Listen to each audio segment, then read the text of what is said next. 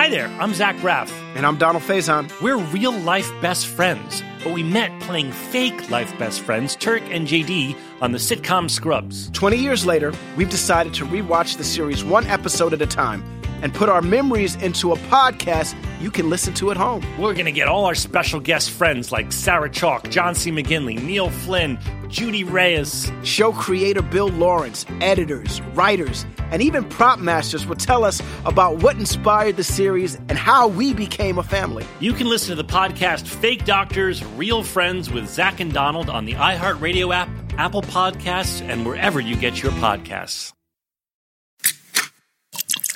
This is the Jabberjaw Podcast Network.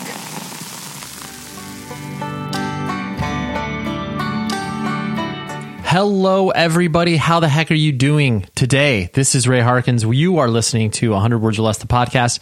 In case you accidentally downloaded this, like, I, I don't know why I have to set up the show like a radio show, but just like, hey, thanks for tuning in here. You downloaded a podcast like completely intentionally.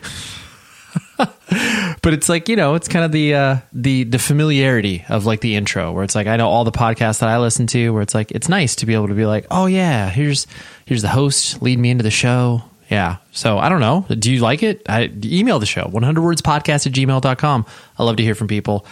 So what do we got this week? We have rob pennington who is a, a, a hardcore legend in my mind and i know in many of your minds as well he uh, sang for a band called By the Grace of God, also played in Endpoint, also played in Black Cross, Black God. He is a machine when it comes to playing in bands. And uh, the Louisville hardcore slash independent music scene is something I've always been really fascinated with because uh, I got keyed into it, you know, relatively early on in my my punk and hardcore life, especially with the ever looming presence at that time of Initial Records, who existed in the Louisville area, and they had great catalogs and just like there were so many great bands that were coming out from there at that particular time. And i just felt like i was like wow why is all this stuff coming out from louisville? It's just so cool. So anyways rob came on the show and it was great. But i got to tell you about some other things first. First of all subscribe to the show okay? I know i've been kind of harping on this recently but uh, it's a big deal when you subscribe to the show and you get a new episode of this thing. Downloaded directly to whatever podcast catcher you use and uh, it just helps out the show okay? So that way you're not missing any of the the fine fine episodes i'm just dropping hot in your feed your podcast feed. So please do that. And rockabilia.com if you have not ordered from them by this time i've been bothering you for over a year and you haven't done it yet? Come on.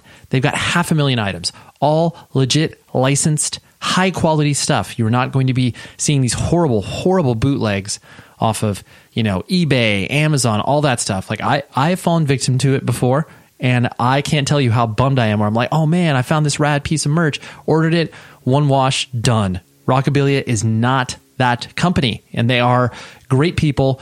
It's a small, independent run business based out of Minnesota.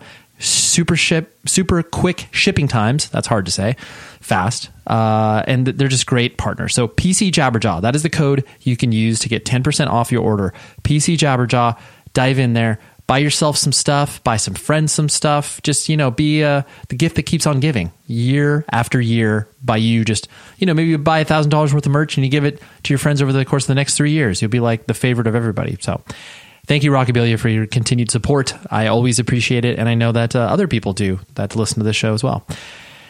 And um, what do I have going on as well? Uh, my life feels really chaotic right now because uh, there's a lot of things that are going on. I'm going to New York next week and uh, for work stuff.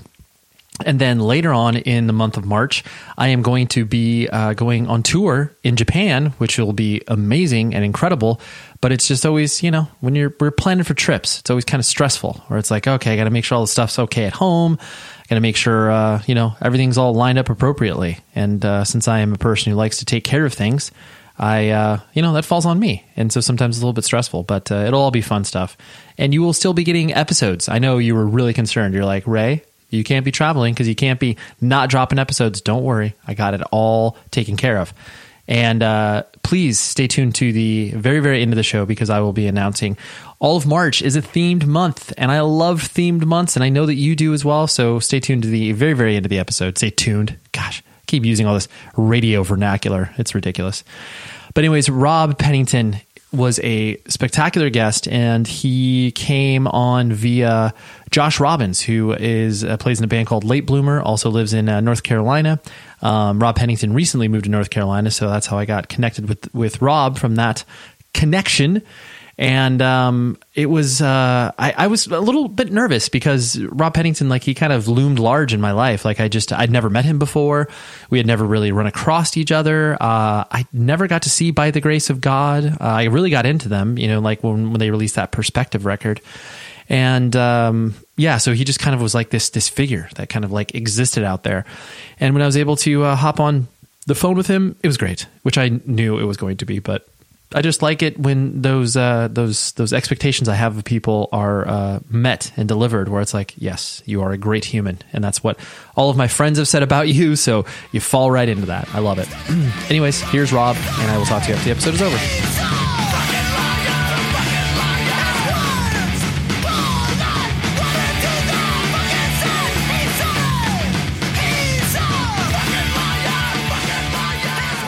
And it was uh you know so I'm I'm 38 so you know definitely in the wheelhouse of the you know mid 90s hardcore explosion. And uh it, it, was only after I got into uh guilt via you know Victory Records that sure. I that I recognized how like incredibly fertile the Louisville music scene was and like just how diverse the sounds were that were coming from that area. And then you know Endpoint came into my life after that. And I specifically remember hearing about the like massive shows from you know these bands that rivaled the shows that happened on both the coasts because you know you always hear about big shows in LA or New York City. Um, yeah. And I realize this is probably like a pretty big question to start things off with, but you know, did you feel that like most bands in the Midwest had to work, I guess, harder to be recognized, or did you even kind of put that in a, a thought in your head? You know, I think when we were young, we um, that was a chip on our shoulder right? That we maybe weren't as acknowledged by the coasts. Um, I remember that we kind of took pride the first time we rolled up and played New Jersey.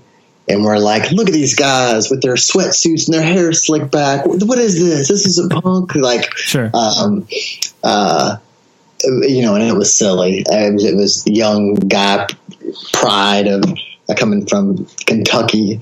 Um, yeah, I mean, I guess so. I mean, I, I always felt like we, I think a lot of bands from that area kind of, which is good and bad. I think it drove us to do some unique things and gave us some independence in the way that we approach things. But uh, um, often, I think a lot of bands felt they weren't heard by, you know, you had the coast bands. Uh, and of course, you had like the Midwest, like we think of Chicago. And we weren't too far from Chicago, but that was a kind of a whole different genre uh, of bands that were really popular at that time coming out. So, yeah, to answer your question, I, I mean, I think we did. I don't think it made us work harder, but I think that we took pride in um, who we were being from that Midwest.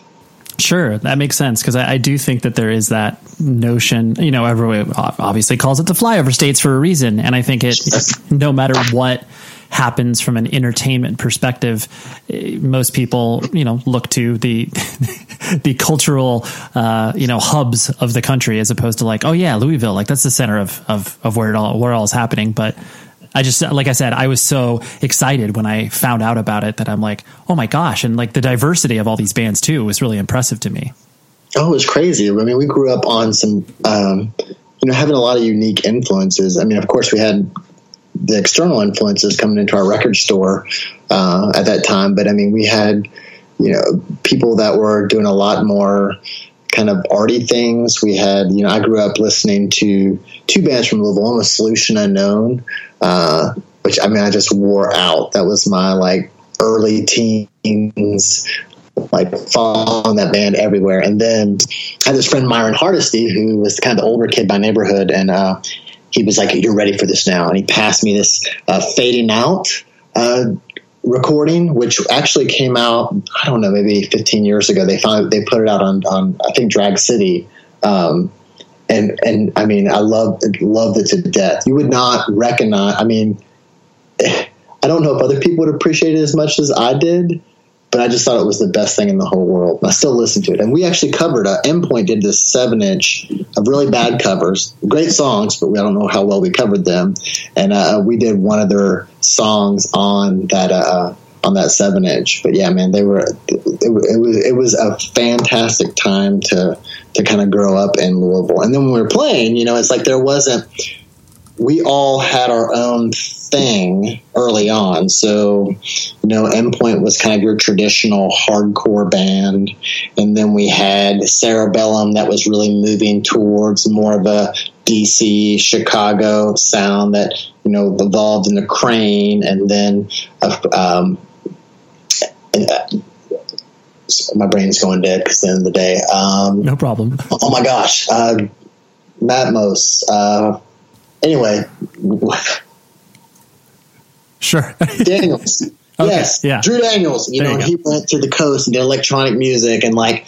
So anyway, there was just all these really fantastic things were happening that time. It was really fun. It wasn't until later when iterations of each of these bands that were doing these things, you know, people started having their kind of collective, um, started to develop these kind of independent scenes within this other scene in Louisville. It was really great because everything was really smashed together. So every show, you know, you would have bands of very different genres, even up until it really wasn't until by the grace of God that we would have shows that was all hardcore bands on. And that was really cool about Louisville and probably other many other Midwest scenes because we just had such few bands and you know some kids actually picked up the judge record and some kids picked up the you know th- this other genre of music. And then so there there wasn't a choice but to play together. And i thought that was really good for the listeners i think. It was probably good for us too.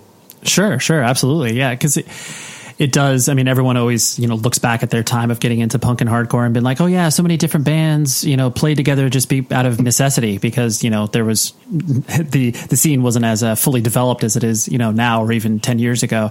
Um, but you know there is there is truth to it where it's like well yeah that there, there, weren't any weird band that fell outside of the ecosystem of what was considered you know rock or independent music. You kind of you know you just stuck to yourselves and it's like yeah we'll play with a quote unquote emo band and a hardcore band because it all makes sense.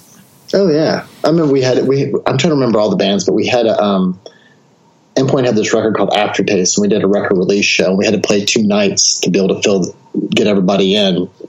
And on that bill was like was Endpoint, it was Rodan, and it was Spit Boy, and I think it was Grey House, and uh, Rain Like the Sound of Trains, and like it was just this crazy, awesome, you know, just mix of diverse bands, which I think you know that happened all the time back then, which was the coolest. Yeah, it's it's, it's really sad at my age. It's really hard to go to a show where there's you know first of all, where there's sure more than three bands, but then when they all start sounding a whole lot alike, like it's just it, it's just hard to attend.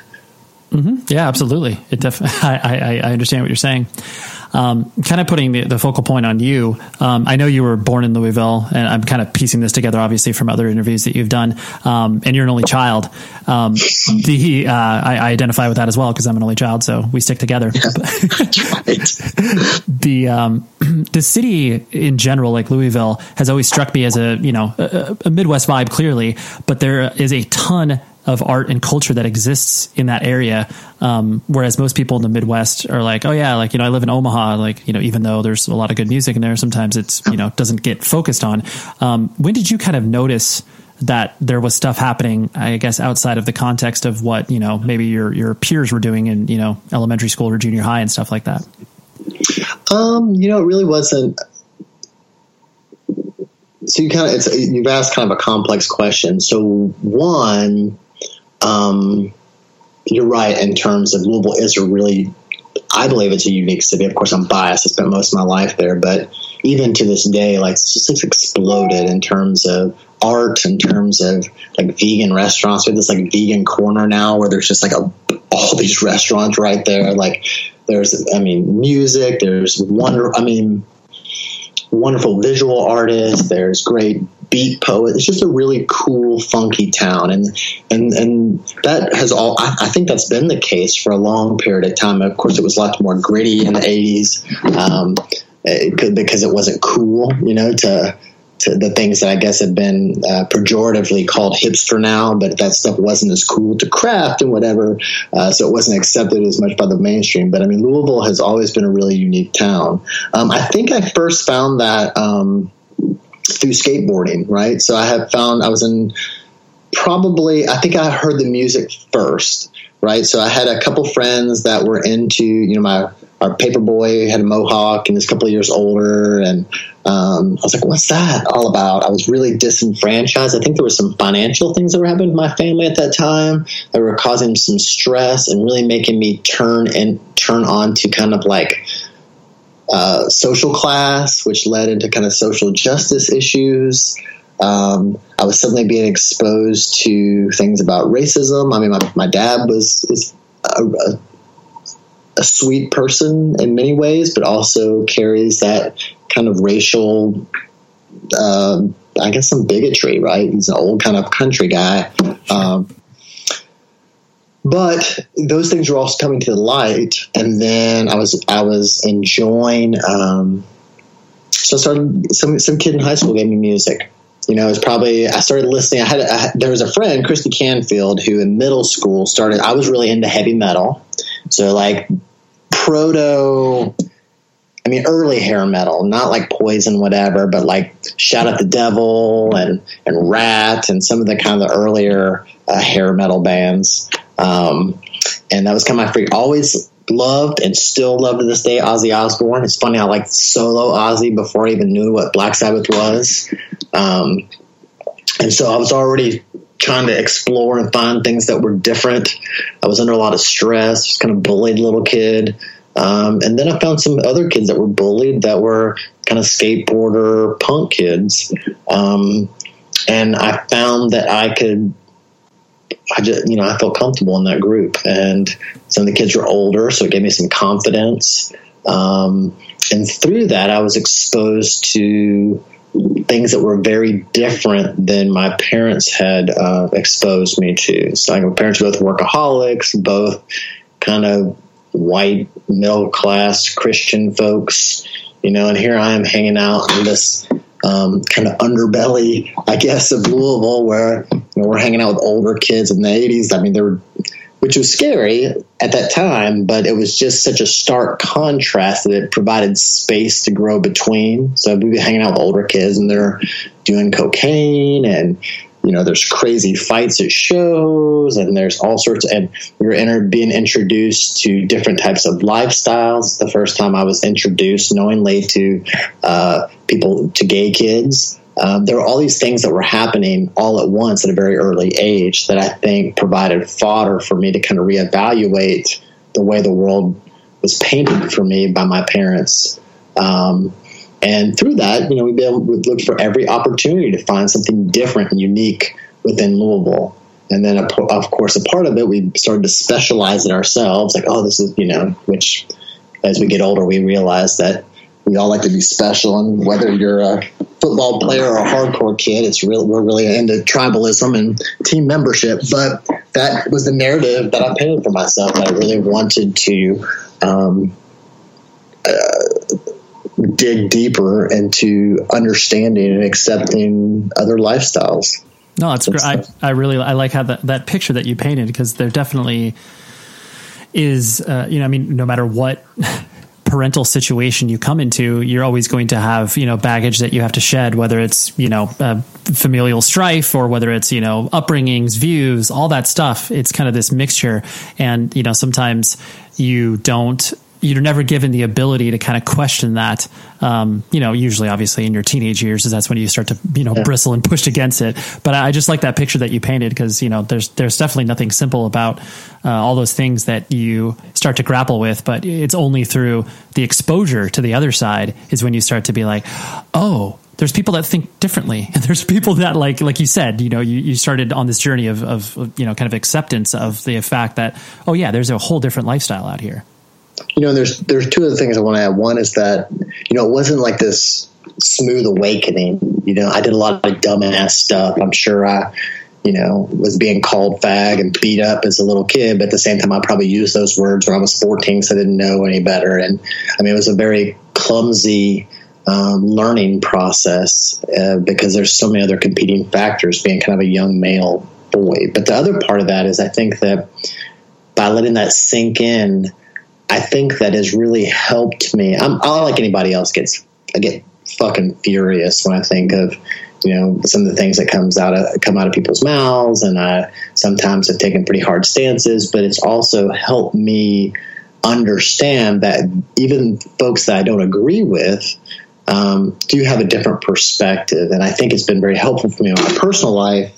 Um, but it's also been helpful in um, in my work and so basically, what I'm saying is that I think we've lost that. We lose that sometimes. Uh, we've, you know, punk has become so tribalized, and and people will argue vehemently that's the purpose of it. But I also think that like even undergirthing punk or, or is this the, the this rebellious idea that of freedom that people are able to express themselves and the way that they live. And really, that should only be a problem when it comes into contact of harming other people. Um, and it's really hard to swallow. You know, it's really easy for me. I live in a very insulated circle, you know, with some, um, and uh, we, it's really easy to get uh, shit talking about people that maybe from a different political viewpoint or whatever, especially when I got old friends will do it. But I always have to kind of step back and remind myself that these people were shaped into that, they're, those behaviors. They're not bad people. They just have, they just sometimes do things that are harmful to other folks. Yeah. And I think that's really cool of what that's that's probably the most important lesson that I think. Maybe not. I didn't get that from punk, but I get it. Got it from my journey into punk. Yeah, no, I really, really appreciate that that uh, that button to that idea because yeah, it's it's very simple to, you know, when you're whatever 14, 15 years old to completely, uh, you know, shut the world out that you don't agree with and it's easy to exist like that. But then once you step out into the you know more adult world you can still hold tight to your principles and everything else. But then you realize that there are other people that you know that aren't the enemy. They just have you know i i always phrase it where it's like i just feel incredibly lucky that i tripped across this thing known as you know subculture and punk and hardcore that introduced me to different ideas. But you know not everybody uh, had that exposure. So i can't fault them for that. I can't say like oh you're wrong because you haven't been exposed to that you know? It's just it's a weird yeah, it's a weird dichotomy, that's for sure. In a world where everyone is confined to their homes, society begins its largest bin watch to date. In the hallowed library of Hulu, or perhaps on a shelf of DVDs you haven't looked at in a decade, is a show that perfectly encapsulates life in the early aughts and launched a friendship that would inspire millions. Hi, I'm Zach Braff. And I'm Donald Faison. In 2001, we starred in Scrubs a sitcom that revealed a glimpse of what it was like to survive a medical internship. As Turk and JD, we explored guy love. Nearly 20 years later, a lot has changed.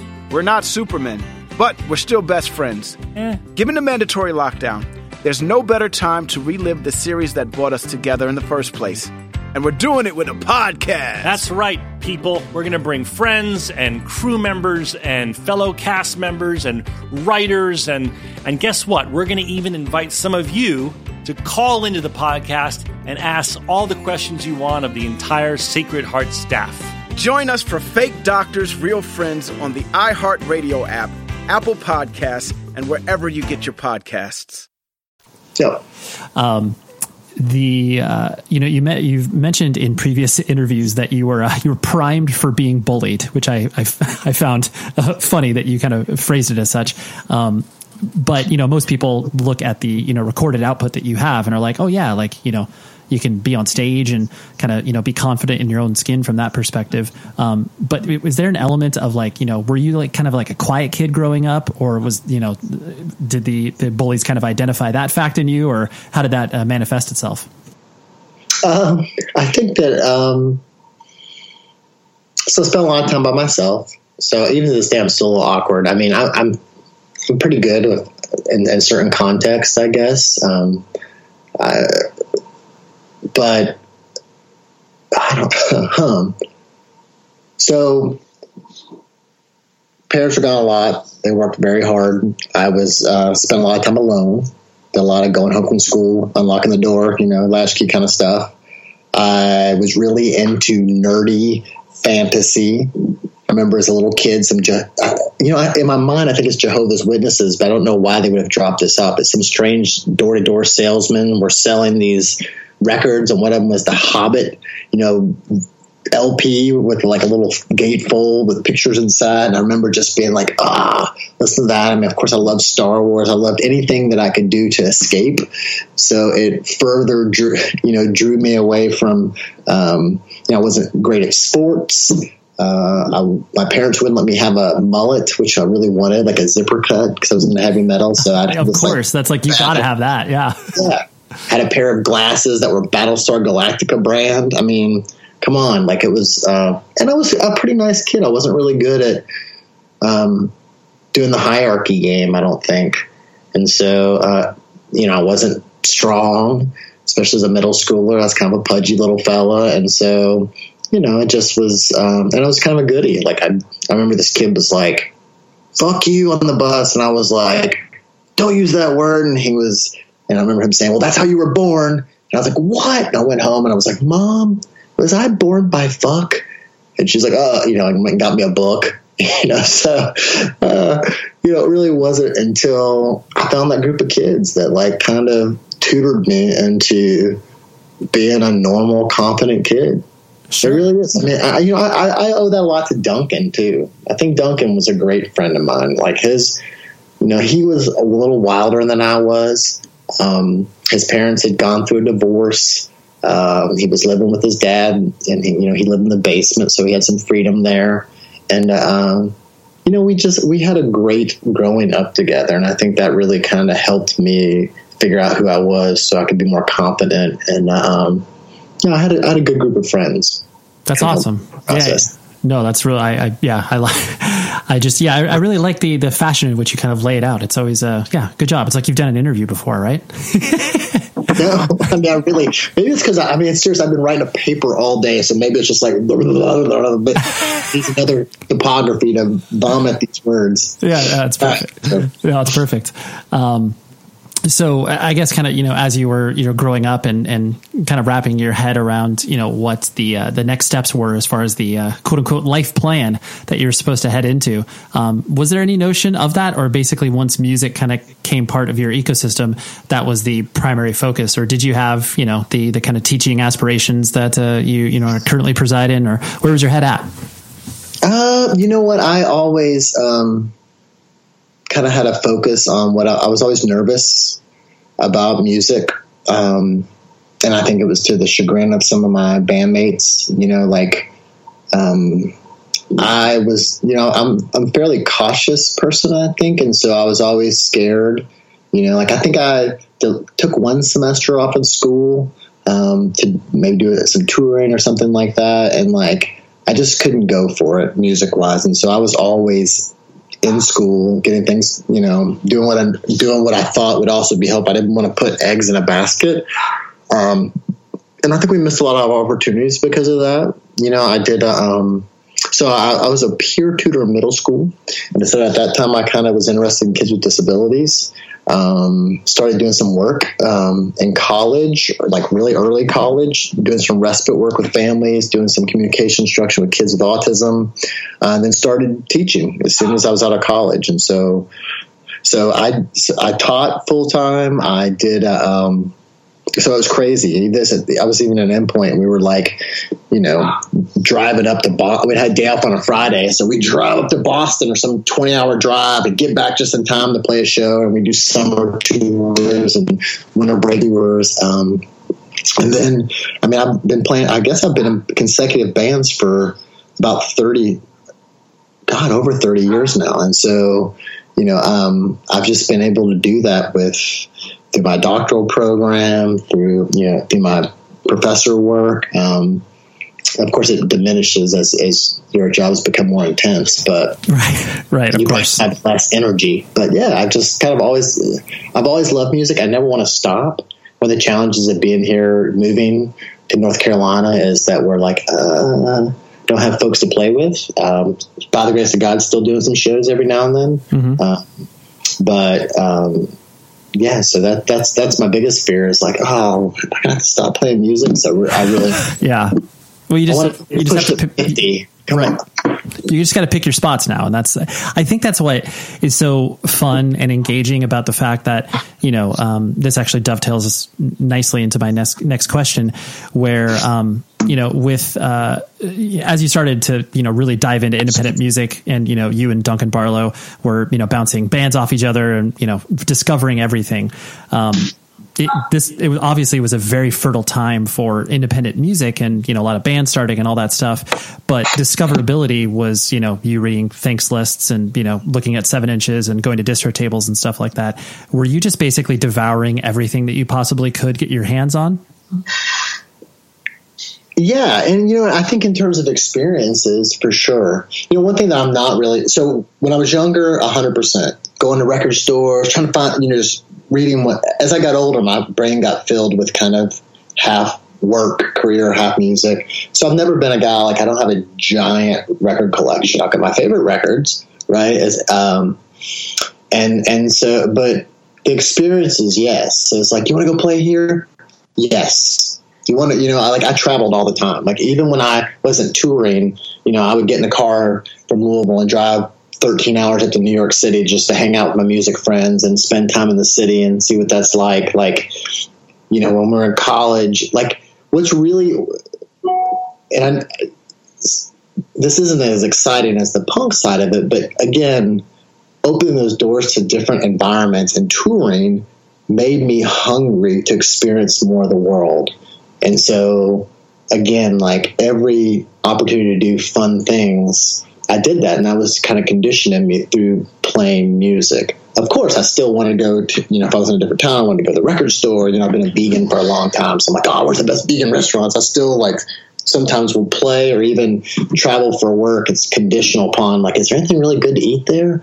Um, which is sad, a very sad state. But um, yeah, I mean, I definitely early on, and and again, there were so I had we had such we had friends with such diverse tastes in Louisville that we were lots of different things were were thrown at us. It's fun to have a couple, you know, growing up, being in mostly hardcore bands or whatever that means, um, traditional kind of hardcore bands. I, you know, I didn't listen to a whole lot of that. I mean, I did, and I still do, but not. That's not the primary you know, I, I really like more DC kind of hardcore bands and like favorite band of all time is probably Laughing Hyenas, you know, but um, I think it's just a result of coming from such a unique coming from going back to the first question, going back coming back coming from Louisville and having such a unique circle of friends.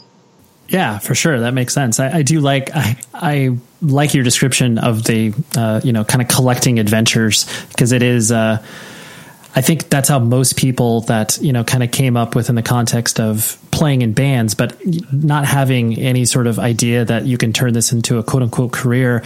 It's you're just like, well, yeah, I'm going to keep touring because like you know this is going to end. Um, but I don't, I don't know, I don't know when, but like you know, I'm going to keep collecting these adventures. You know, I'm not going to oh. stop. We played the other night uh, in Louisville, and I had to embarrass my band because I was like, we did a self, we did like a self imposed encore because I was like, well, we know more songs. They're like, they're done. I was like, can we play more songs? They got, they started to get off the stage and they're like, yeah, okay. All right. They got back up on the stage and said, let's keep going. I was like, you never know. This might be the last time we get to play.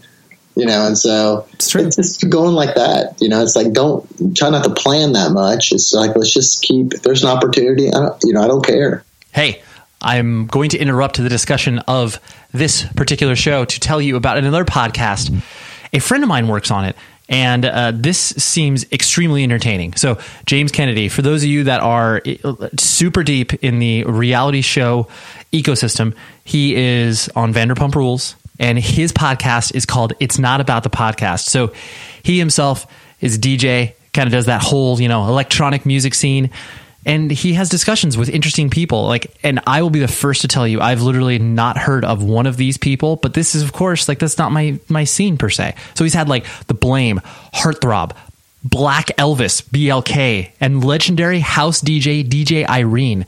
So they're sharing music because after all that's what this show does. We share music and then sometimes create live in the studio. They have freestyle battles and they also play something called space trivia because apparently he loves space and wants to talk about aliens which is awesome. So I've checked out the show. It's super fun. It's it's really uh, interesting to hear people kind of work in real time together and kind of create a song like that. That's a cool vibe, right? Whether or not you are a huge fan of reality TV or DJs or anything like that, there is something to be gained from listening to this show. So don't miss a single episode. Subscribe to It's Not About the Podcast on Himalaya, Stitcher, Spotify, Apple Podcasts, or obviously wherever you listen to podcasts. Subscribe to it. It's fun. Like I said, a friend of mine works on it. It's enjoyable, okay? Check it out. kind of focusing on, uh, and I apologize, I'm kind of you know jumping around here, but you know trying trying to make it somewhat uh, linear in fashion. With uh, with Endpoint, it seemed like the emotional output was you know unlike most bands that kind of existed in the hardcore scene, and honestly had encountered that point as far as the crowd was concerned. I presume a lot of the impact that the band had on you was, you know, because of that. Like, was it, um, I guess, was it overwhelming for you? Like, you know, as you were kind of putting all of this out there and being really exposed and vulnerable, um, and then obviously getting the feedback from the people who were also expressing those level of emotions. Um, you know, did did you kind of feel that sort of uh, and not in a negative way, but just in a like, man, it is exhausting getting up there and like crying and then having people crying, crying with me after the show and that sort of stuff? Or was it just all super exciting? Um, you know, it was like, it was simultaneously wonderful, I guess, because you're getting feedback on something that is coming from you. You know, it, it's, I guess you get that same hype that you get if when you create some sort of fantastic art piece that people respond to. I mean, I mean, it's I know that it's not the same, but there's a little bit of that, and they're like, man, people connected tonight. You feel really good about that connection, right? But then, I think long term, it also, you know, it's also really difficult. I felt, you know, I um, was depressed a lot. I was uh, not good to my body. There were periods of time when I was not eating a whole lot, which was weird. Um, on stage, I'd hurt myself a bunch. Like I just kind of like um, was under a lot of stress. I remember one semester in school, like I had just totally freaked out, and um, and it, you know, and it's complex in the in a young person's mind how all that's working. I remember feeling like I was kind of haunted. I couldn't snap out sometimes of depression. I remember going to a psychiatrist at one point, um, and I was just, um, yeah, you know, it was wonderful. Looking back and being through it, it's like, man, I wouldn't, I wouldn't trade it for the world. I mean, there's the, the connection there. One, it people from that time, I feel like I was able to positively impact their lives, even for a few moments or an hour during a show. People feel some people feel very connected to that band. Um, I feel very connected to that band because it is such a an intense time. Uh, it was such an intense time. It really bonded me closely to, to some of my bandmates um, and the people from those times. I still most I know many of them still today. Um, so I have a lot of good friendships from them. But yeah, it was it was it was weird. It was you know it kind of snapped I think we were really sincere, uh, but it really changed around the time this album Catharsis came out, and we were all kind of having a bad time. I remember we were playing in Chicago, and we all just kind of flipped out when we played, and it just felt really good. And then somehow from then on, it, it just that just was kind of the shows were fun, but they were also an opportunity to just kind of get everything out. Um, and then when that started changing for different people in the band, then it became a little bit different. And I think that's when Endpoint started kind of fading and we decided to break up. I don't know if that was a great answer to your question, but it was. No, uh, no, I, I, it totally was because I think that, uh, yeah, you, you laid it out appropriately. So it's like you're, you, you, you are being held up as this advocate for other people.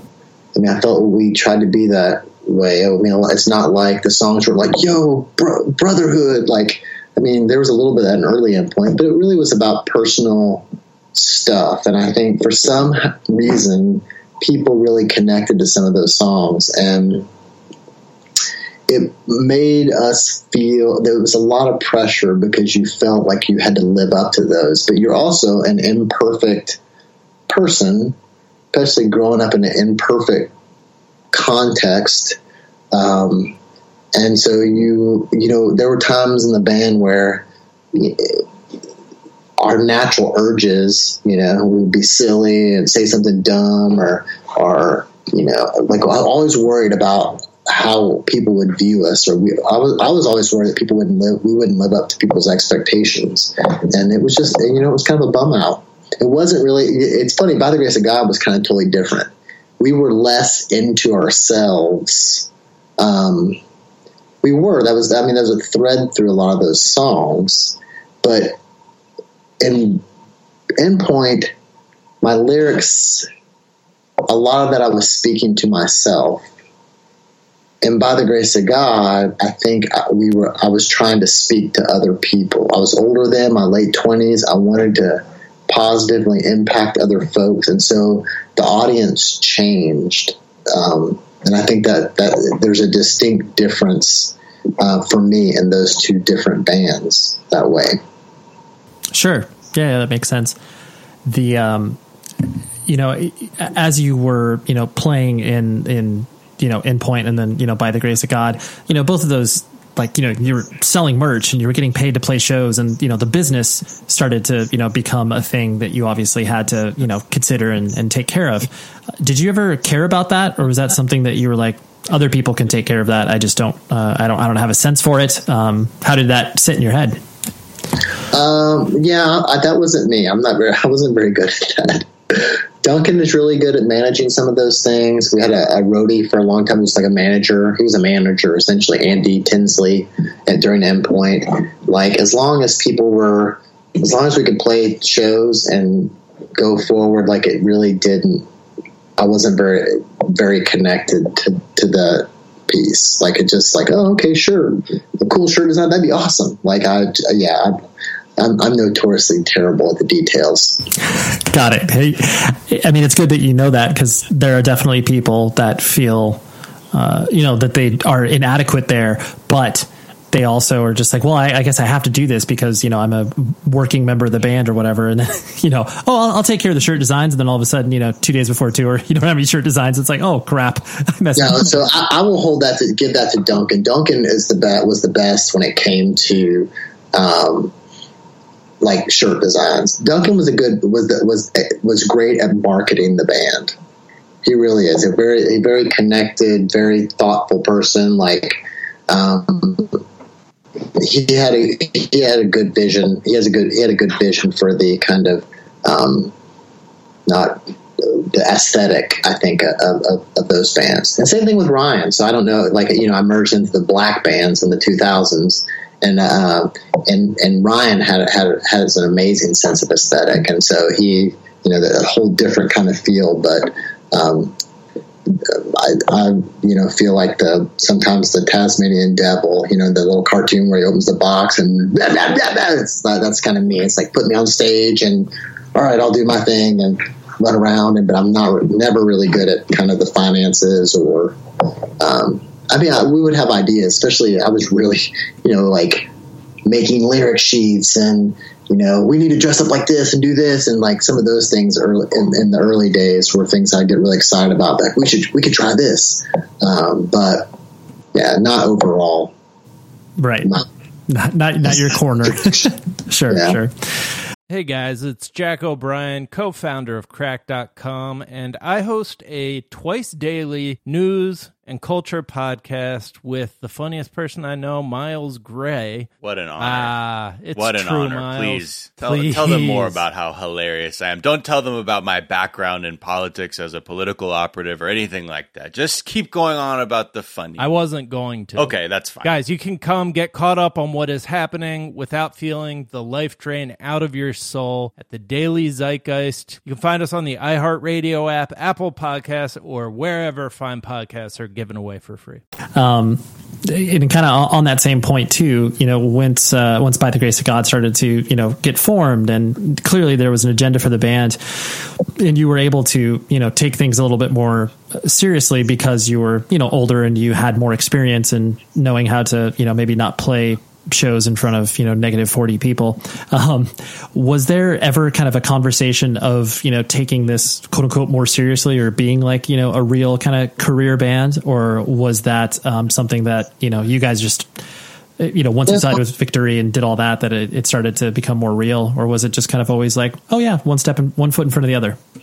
Yeah, like that. I think um, at the end of Endpoint, there were some discussions, you know, because right at that time, all these really all these bands were getting signed by A and R reps, like the kind of you know they got dropped immediately. But um, I remember we people were we were drawing really big shows, so people were interested in us that way, and so we had some discussions about what would that look like. And again, we were really young. Yeah. Uh, to, to, interrupt to interrupt your train of thought, I'm interested in like who like you know what labels were like you know were you talking to like you know Revelation and that sort of stuff, or was it like even more you know weird with like major labels kind of sniffing around?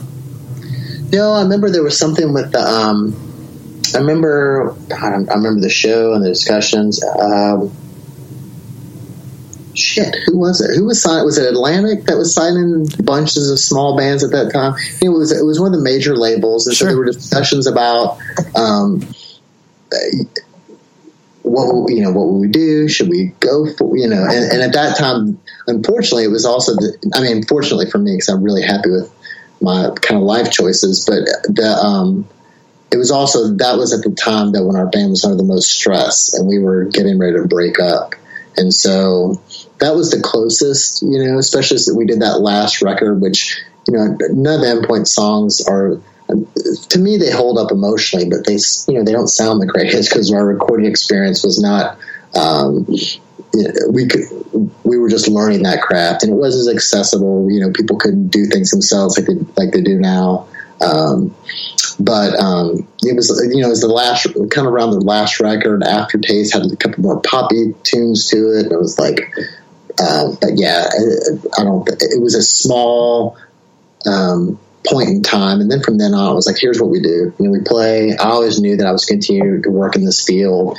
Duncan was interested in going to college and, and work on his writing career. I mean, um, so we always knew. I think we always we wanted to do as much as we could, but I think we all we always knew that we were not full time, um, or at least I knew uh, that that would not be our major source of life um, uh, emphasis, I guess.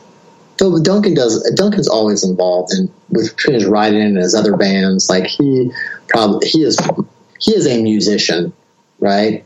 Whereas I am a guy that loves to play shows and loves being around people and loves hardcore or punk and music. But I'm I'm not a musician, and I don't see that as my uh, moniker or the, the tag that you would put on me. Sure. Not on my tombstone. Right. yeah, that, that, that makes sense. But I, am sure I, I'm sure it was interesting, you know, having that kind of focal point with the fact that you know you were putting out a record on Victory, which you know at the time was arguably one of the biggest independent labels in regards to you know punk and hardcore. Um, so I, am sure in some respects there was a little uh, anticipation, not so much on your end, but uh, on other people's oh, yeah. ends, that there was like, oh my gosh, yeah. this is going to be a thing. Yeah, of course that because we want you know we want more opportunities. I mean, when we signed to Equal Vision, a Black Cross, like, oh, that's awesome. You know, like we just thought it'd be a good opportunity, and um, yeah, I mean, it's always better to to go to a label that you have more opportunities and more exposure. Um, you can, you know, at that time you really, like I said, you needed better, more money to be able to record. Um, and so, yeah, we were always really excited about that. And you know, there were, there was some riff with with with um, Victory at one point, but I appreciate all the labels that uh, continue to put out, you know, put out our records to give us a shot. it was awesome that you know, I like Equal Vision with Black Cross. T- we weren't consistent with the other bands we were doing, and we were our songs had a billion parts, and they're like, dun, dun, dun, dun, like, yeah, there, there was challenging. Yeah, it's like we knew that we weren't. I think they knew uh, that we weren't going to sell millions of copies, but you know, the owner um, Steve was like, you know, well, we just like what you what you say, and we like what you stand for, and it was that was cool. You know, it's like thanks, man.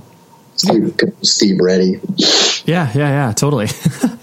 um, and and then uh, with your relationship with with touring, you know, I mean, you, you did touring and you did a substantial amount of stuff with you know all the bands that you played in. Uh, how's your relationship been with touring? Like, did you you know enjoy it from the beginning and then grew to kind of you know get tired of it because it is you know a grueling way of life, or has it always been um, something that you've enjoyed? You know, I early on maybe the first couple there were a couple tours that I didn't enjoy because we were young people and we would people would just get so frustrated with each other. It's a bunch of strong personalities. But as I got older, um, I I enjoyed them a lot. I mean, I love. We went two years ago to Europe, and some of the other guys like, "This is terrible. This is hard." And I was like, "No, I love it."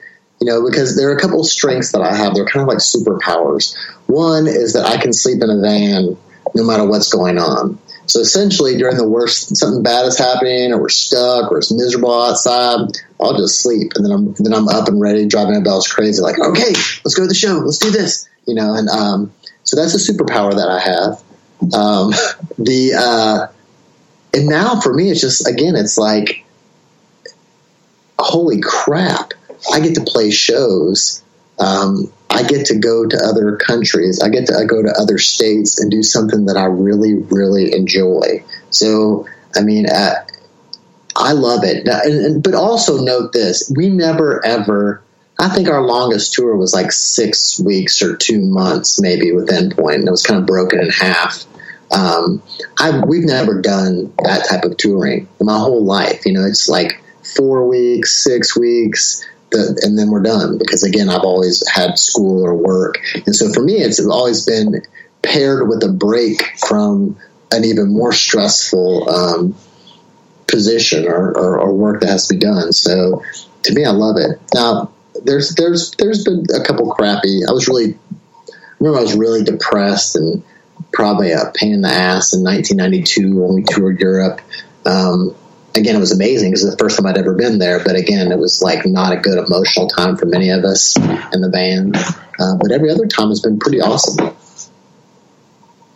Nice, nice. That's cool. Yeah, it's. I know it's just such a uh, fraught relationship with touring once it becomes more of a like I have to do this because it's my livelihood, and then you know right. it turns into a job, and then people's relationships kind of you know bounce in and out of it, enjoying it or whatever. So I was just curious, you know, since you've never relied solely on the uh, the yeah. band being your your focal you know, point. It's funny. It's like you know I'm already this uh, have contacted a lot of privilege in my life. Right, I'm a white male from a middle class family but you know, even in the punk scene, I, have had privilege. Like I said, I, I, selected to also teach and have an income, and like so, I didn't. I wasn't forced to have to do some of these things. Like I could always maintain it. It was always pleasurable. At least the majority of the time, it was pleasurable. It's things that I wanted to do.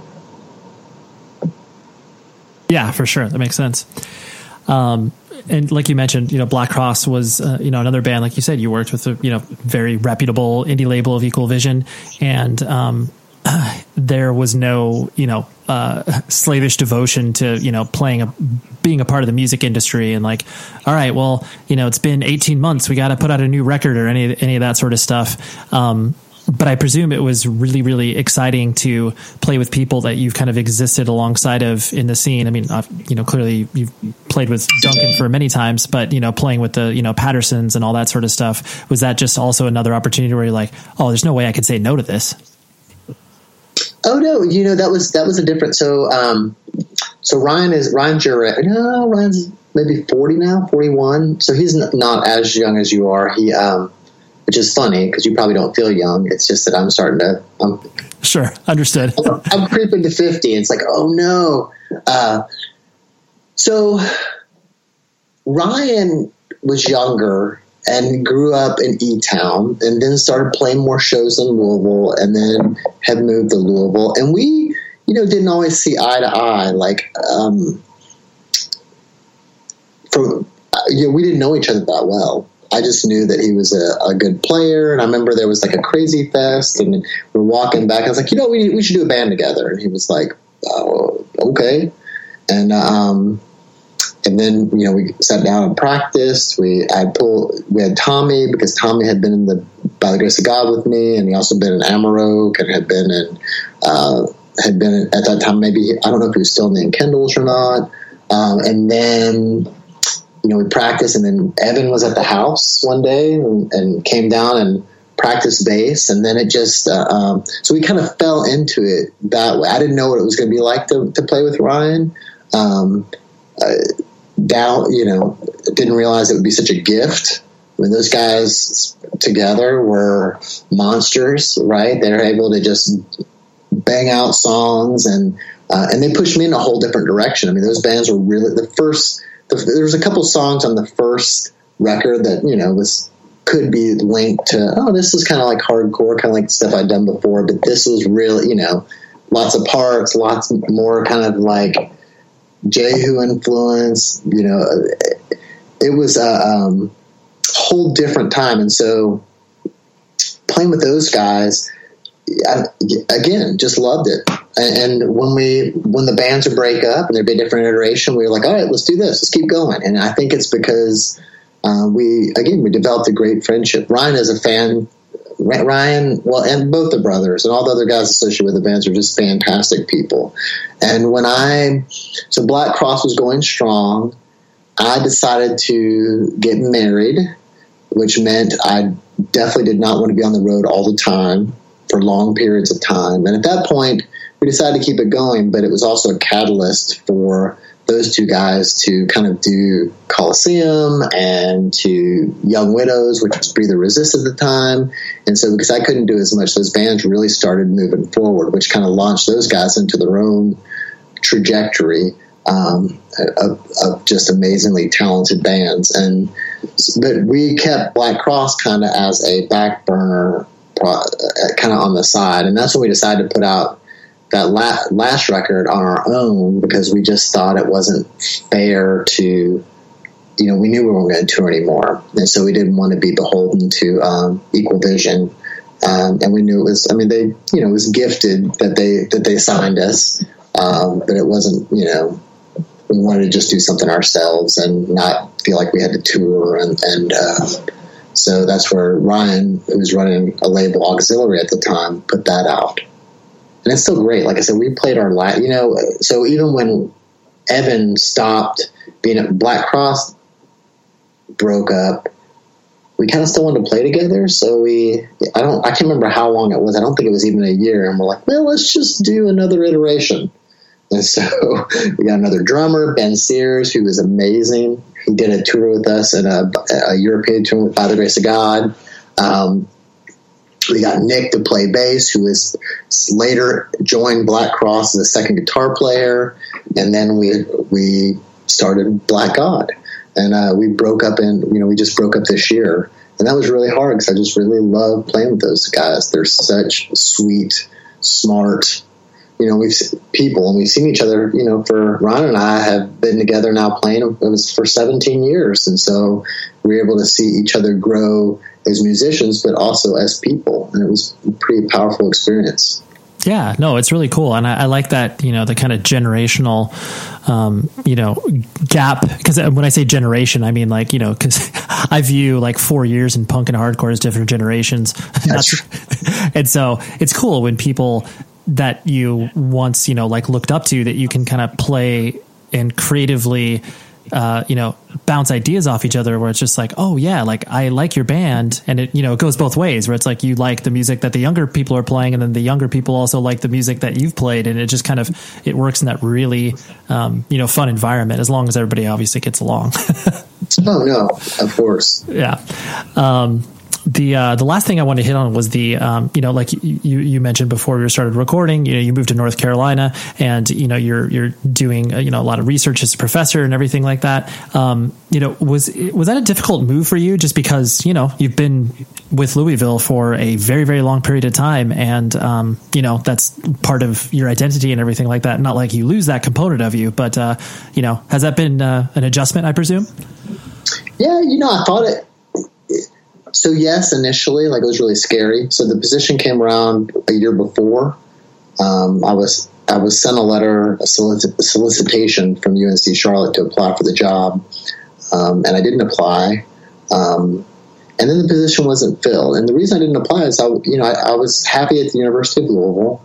I had so much going on I mean, I feel like because I was in that town so long, any any definitely any boy of a certain age, like I feel like I had met them before, or you know, they had been at some show, or at least because there was the shows were there were so many shows in the early days. They were so big. It's like you go into a coffee shop, you know people. It was just really it, it was a really comfortable place to live. Um, it wasn't until the second year solicitation and I decided to apply for the job. And again, I think it came to this place of, you know what, I need to grow. I need to continue. Um, music has always pushed me to grow, but my job um, had been we had been great, but I think I've been successful at my job. And I think, of, well, gosh, I probably got 20 more years until I can stop doing this work. And if I kept doing the same thing at the University of Louisville in that job, then I wouldn't grow in that area. So I, have kind of reached a point in my life, I think, where my work with people with disabilities and research in that area is, has is equitable with the other parts of my life. Um, and well, not including my wife and family, but they were willing to come with me. So um, yeah, I mean, it is hard. You know, you go back and you're like, oh, I miss it. And like, I know that right now I could probably go back to Louisville and find some folks to play with and maybe do some music, and that would be awesome. Um, whereas here in North Carolina, it's like, oh, it's a whole different scene. It doesn't have the same type of scene. Um, so that's that's kind of sad. But the familiarity, we were back over Christmas, and for some reason, I, I just I felt okay. Like, yeah, it's the right time to move and go. And we're and we go back. We, we go home a lot. Um, it's not far. It's a direct flight. You know, we'll go home several times a year and go the same haunts and see people that I know and love. And so, um, yeah, it wasn't that tough. That's cool. That's, I, yeah, yeah, it was tough to make the jump, but now that I'm here, I'm not regretting it. I don't. I don't feel necessarily homesick. Now it's only been six months, but um, you know, a lot of my older, my closest, the pattern, Ryan's still there, and a couple of Myron, the guy that got me into punk rock, is still there, and there's still a lot of people that are there. Uh, but Duncan, you know, I, I only got to see him a couple times a year anyway because he lives in South Dakota. Uh, another friend of mine, Peter Searcy, you know, he moved to Atlanta. So they, the people that I saw all the time when I was younger are, you know, are have already had already left the town. So it's all right. No, it's cool. I, yeah, I, I, it is complicated when you have lived in a place for such a long time and you have so many roots, and then you know to to feel that out. And it's like, but yeah, it is. You always got to turn those pages because otherwise, yeah, like you were mentioning at the very very beginning before we recording, it's like, yeah, if you stay too stagnant and there's not enough change, then yeah, you could just get complacent and bored. And uh, at the end of the day, nobody wants that. No, you know, I attribute like the longevity of playing music to probably meeting Ryan and them. You know, it's like Duncan had moved away, and it was like, uh, what do I do? I can play a couple notes on the guitar, and I did a couple other bands. Like I did a band called Al Shia that was really fun with some guys, but it was kind of short lived. And I did a band with my wife called Minnow. We put out a couple records, and that was really strange uh, and short lived, but with some really fun people. Um, but in terms of like a, a, heavy kind of pounding band, it wasn't. I didn't, you know, Ryan and Evan forced me to sing different ways. To, uh, you know, up until it, I hated the studio and, Endpoint by the grace of God, I didn't feel confident. I hated my voice. It really wasn't until those guys really taught me to be comfortable in my skin, which was really. Um, which I mean, I, I, still can't believe it's. All, it's almost like I had two punk careers, like the po- the pre 2001 with all the by the grace of God endpoints, all that from 80 until then, and then from 2001 until now, it's like I had all these other bands that were a whole different, you know, led by different musicians that brought different things to the mix. Totally, yeah, it's, totally it's exciting. Lucky. I'm the luckiest guy in the world. That, that's I, am I'm, glad. I'm I, just very lucky. Yeah, if you just you just happen to trip on some people to play some cool music with, it's great. Um, well, dude, thank you so much, Rob. This has been really fun for me, and I've uh, you know been a fan of your music for quite some time. So this was uh, this is a treat for me. So thank you. Oh, I appreciate that. I'm glad Josh put us in contact. This is amazing. Thank you, Rob, for that great discussion. I really, really enjoyed his uh, perspective on you know, teaching and, you know, bands as a living. Like that's just, that's a, a subject I will never grow tired of talking about because I think so many people uh, over the years have approached playing in bands in such different manners. And I just, I, I love that discussion. So, anyways, next month, the entire month of March is dedicated to the city of Seattle and people who have existed in and around the Seattle, you know, hardcore and punk and whatever you want to call it scene, the independent music scene, as it were. Uh, I'll bury the lead here by saying that I did not get Ben Gibbard to come on the podcast. Granted, I didn't reach out to him, but you know, that's uh, that's you know, some people just automatically assume. Where it's like, oh yeah, yeah. And if you're like, oh, you're missing some people that are like you know obvious obvious people to speak to, I probably have spoken to them already. Like, oh, John Pettibone, like dive back in the archives. I've already spoken to John. So, anyways, these are four brand new guests uh, that have never appeared on the show and are either have come from that scene and have you know moved on as far as like moving to different places or whatever. But these are people who have all been entrenched within the uh, the Seattle hardcore scene, old, new, and everything else in between.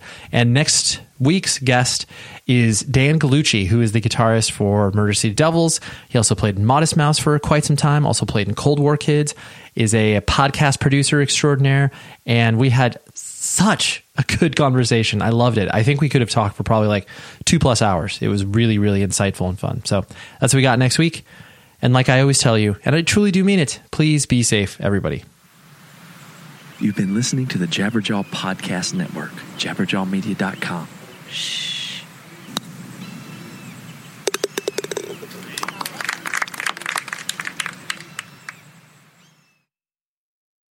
Hi there, I'm Zach Braff. And I'm Donald Faison. We're real life best friends, but we met playing fake life best friends, Turk and JD, on the sitcom Scrubs. 20 years later, we've decided to rewatch the series one episode at a time and put our memories into a podcast you can listen to at home. We're going to get all our special guest friends like Sarah Chalke, John C. McGinley, Neil Flynn, Judy Reyes. Show creator Bill Lawrence, editors, writers, and even prop masters will tell us about what inspired the series and how we became a family. You can listen to the podcast Fake Doctors, Real Friends with Zach and Donald on the iHeartRadio app, Apple Podcasts, and wherever you get your podcasts.